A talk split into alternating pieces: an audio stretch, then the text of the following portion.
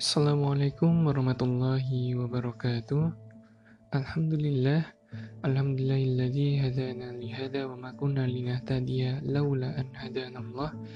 Asyhadu an la ilaha illallah wahdahu la syarika lah wa asyhadu anna Muhammadan abduhu wa rasuluhu la nabiyya ba'da. Allahumma salli wa sallim wa barik ala sayyidina wa nabiyyina Muhammadin wa ala alihi wa ashabihi ajmain amma ba'du. Selamat pagi, siang, sore, dan juga malam untuk anak-anak kelas 11 yang saya ampu. Bagaimana kabarnya? Semoga kalian baik-baik saja begitu ya di mana pun kalian mendengarkan, menyimak, dan juga kita sama-sama belajar pada kesempatan kali ini. Melanjutkan apa yang sudah kita belajar bersama-sama di pekan yang kemarin. Jadi di pekan kemarin saya sudah menyampaikan beberapa file itu yang mungkin sudah kalian buka dan sudah kalian pelajari sedikit demi sedikit seperti itu ya.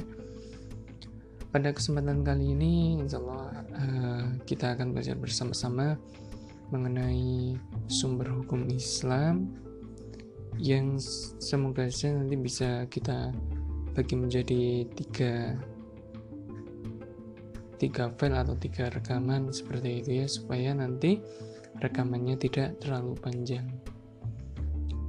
Sebelumnya kita awali terlebih dahulu untuk anak-anak semua. Kita awali dengan baca basmalah bersama-sama.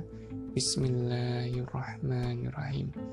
Semoga saja nanti apa-apa yang saya sampaikan apa-apa yang kita pelajari pada kesempatan hari ini kita dapat mengambil manfaat dari hal itu seperti itu ya.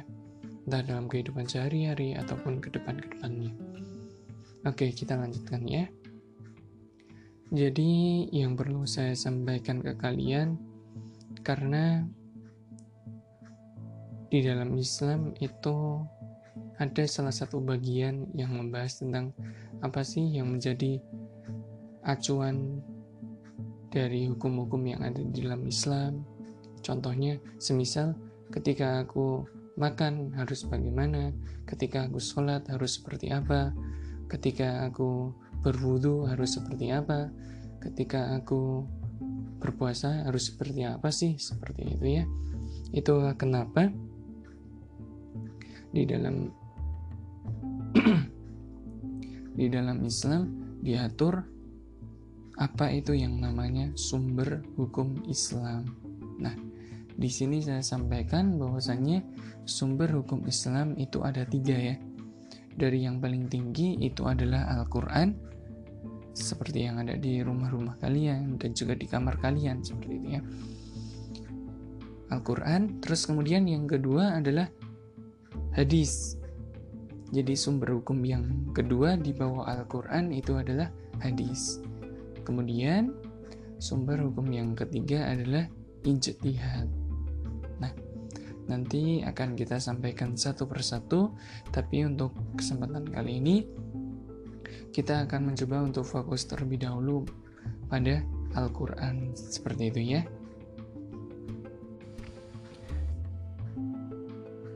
Apabila kita telisik gitu ya, kita, kita telusuri bahwasanya kalau Al-Quran itu dari segi bahasa berasal dari kata qira'a yaqra'u qira'atan qur'anan.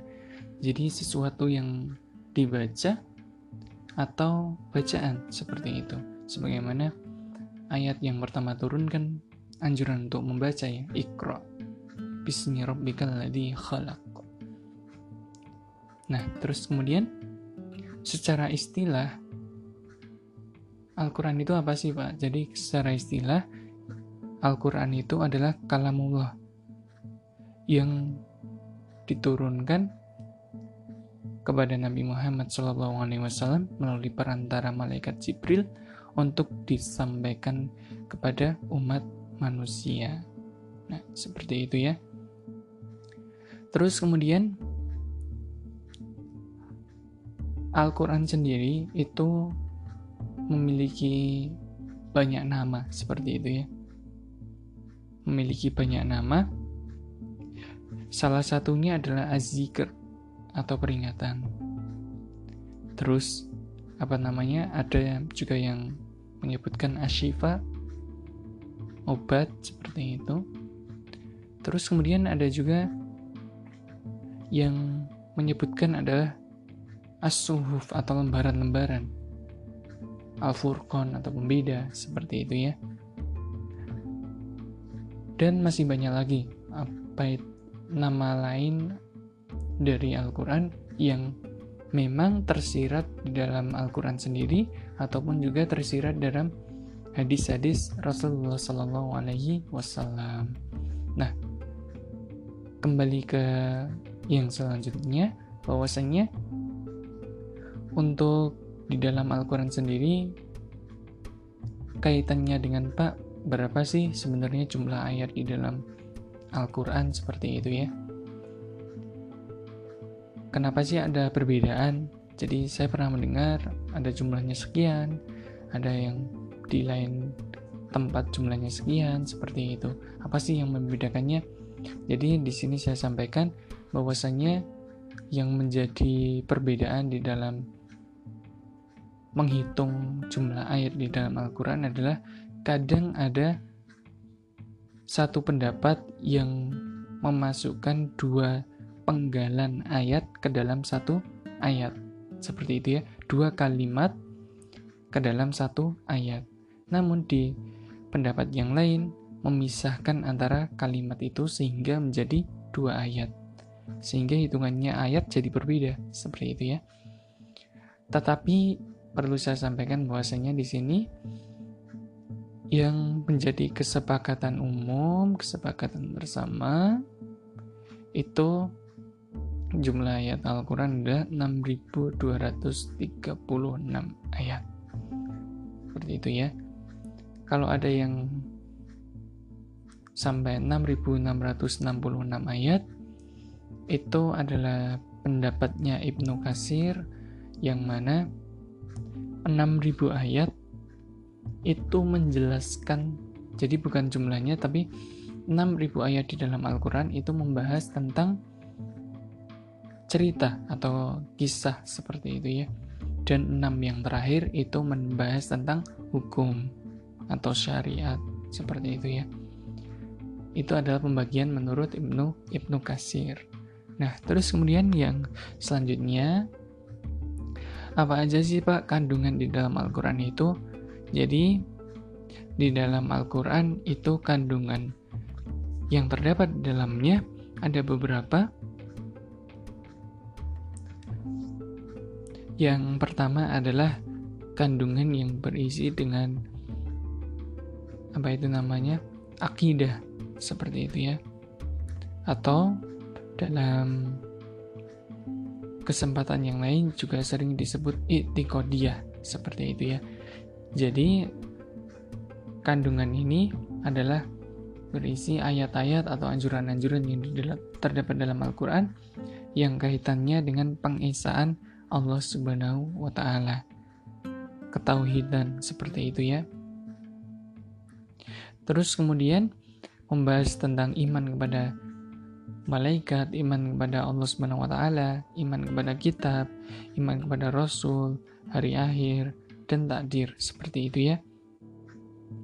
Dan juga percaya kepada hal-hal yang gaib seperti setan, jin, surga, neraka, kubur, dan lain sebagainya. Seperti itu. Kemudian, yang selanjutnya adalah yang kaitannya, yang kedua, kaitannya dengan ibadah atau syariah seperti itu ya. Jadi, kandungan ini membahas tentang bagaimana sih hubungan kita dengan Allah seperti itu ya kaitannya dengan ibadah-ibadah seperti sholat, zakat, puasa, haji, dan lain sebagainya. Seperti itu ya.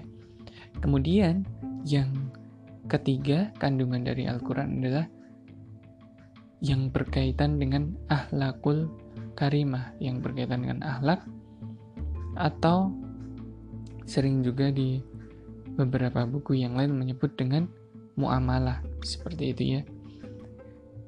Hubungan orang lain diri kita dengan orang lain seperti itu ya. Entah itu hubungan kekeluargaan, pertemanan, bertetangga maupun bermasyarakat dan bernegara seperti itu ya. Kemudian yang selanjutnya adalah kandungan Al-Quran yang membahas tentang tarik atau sejarah kisah-kisah seperti itu ya. Ada beberapa nabi di dalam Al-Quran yang dijelaskan berulang-ulang seperti itu ya. Seperti Nabi Musa terus kemudian kisahnya Nabi Ibrahim kisahnya Nabi Yusuf itu dijelaskan dengan panjang gitu ya kisahnya Nabi Isa seperti itu ya jadi ada beberapa kisah Nabi yang cuma sepotong saja tapi ada juga kisah Nabi dan juga Rasul yang dijelaskan secara lengkap dan panjang. Seperti itu ya. Nah, nah terus kemudian kalau kita mengingat begitu, Rasulullah Shallallahu Alaihi Wasallam sendiri pernah menyampaikan, lam tadillu ma tamassaktum bihi ma kitaballahi wa sunnati. Seperti itu ya. Tidak akan tersesat siapa di antara kalian ber, kecuali yang berpegang teguh kepada dua hal yaitu adalah kitab Allahi Al-Quran wa sunnati. Sunnah Rasulullah Sallallahu Alaihi Wasallam. Seperti itu ya. Terus kemudian banyak-banyak ayat di dalam Al-Quran yang memang menegaskan tidak ada keraguan pada Al-Quran ini. Seperti ini. Jadi Al-Quran itu kan merupakan mukjizat yang paling besar dari Nabi Muhammad SAW karena mukjizat tersebut tidak hanya dinikmati, tidak bisa apa namanya, tidak hanya bisa dilihat, bisa dipelajari oleh orang-orang yang hidup semasa dengan Nabi Muhammad SAW saja, tapi orang-orang yang jauh setelahnya seperti kita, lebih dari 14 abad seperti ya, masih bisa berjumpa dengan Al-Quran seperti itu. Karena Allah sendiri yang menjamin gitu ya. Inna nahnu nazzalna dzikra wa inna lahu lahafidin. Seperti itu. Sesungguhnya kamilah yang menurunkan al-zikr atau Al-Quran ini. Dan kami pula yang akan menjaganya. Seperti itu. Nah, dan apa-apa yang di dalam Al-Quran ini kita mesti yakin ya akan kebenarannya. Di dalam surat Al-Baqarah ayat-ayat awal kan ada tuh.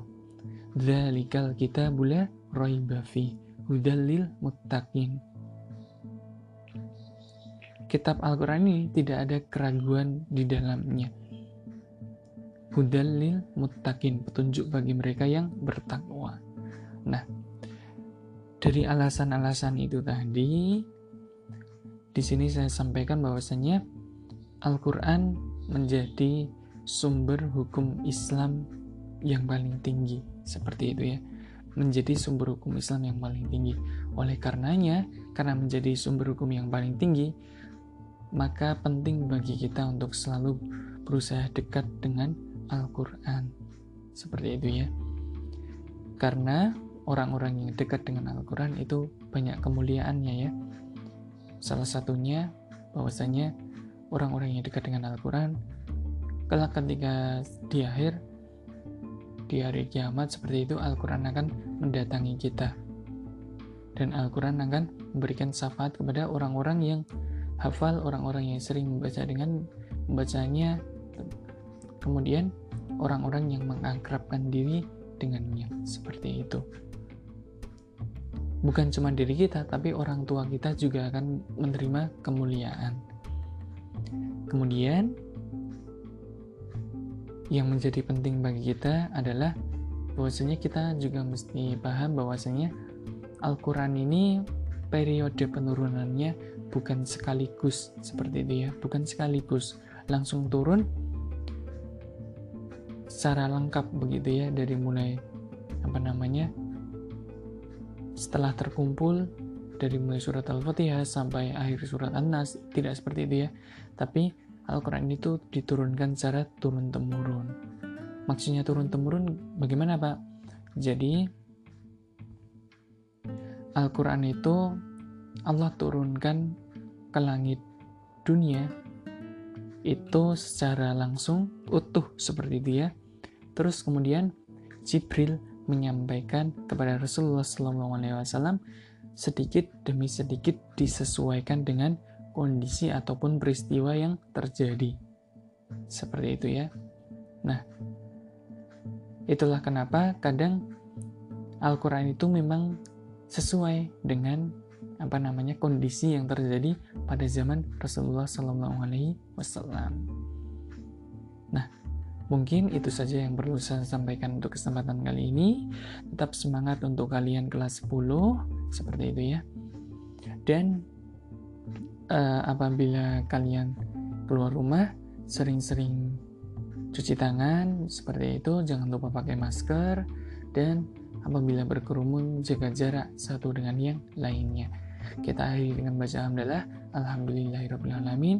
Tetap semangat, titip salam untuk orang tua, titip salam untuk kedua orang tua, keluarga di rumah, dan jangan lupa doakan untuk orang tua kalian dan juga guru-guru kalian setelah kalian sholat seperti itu ya.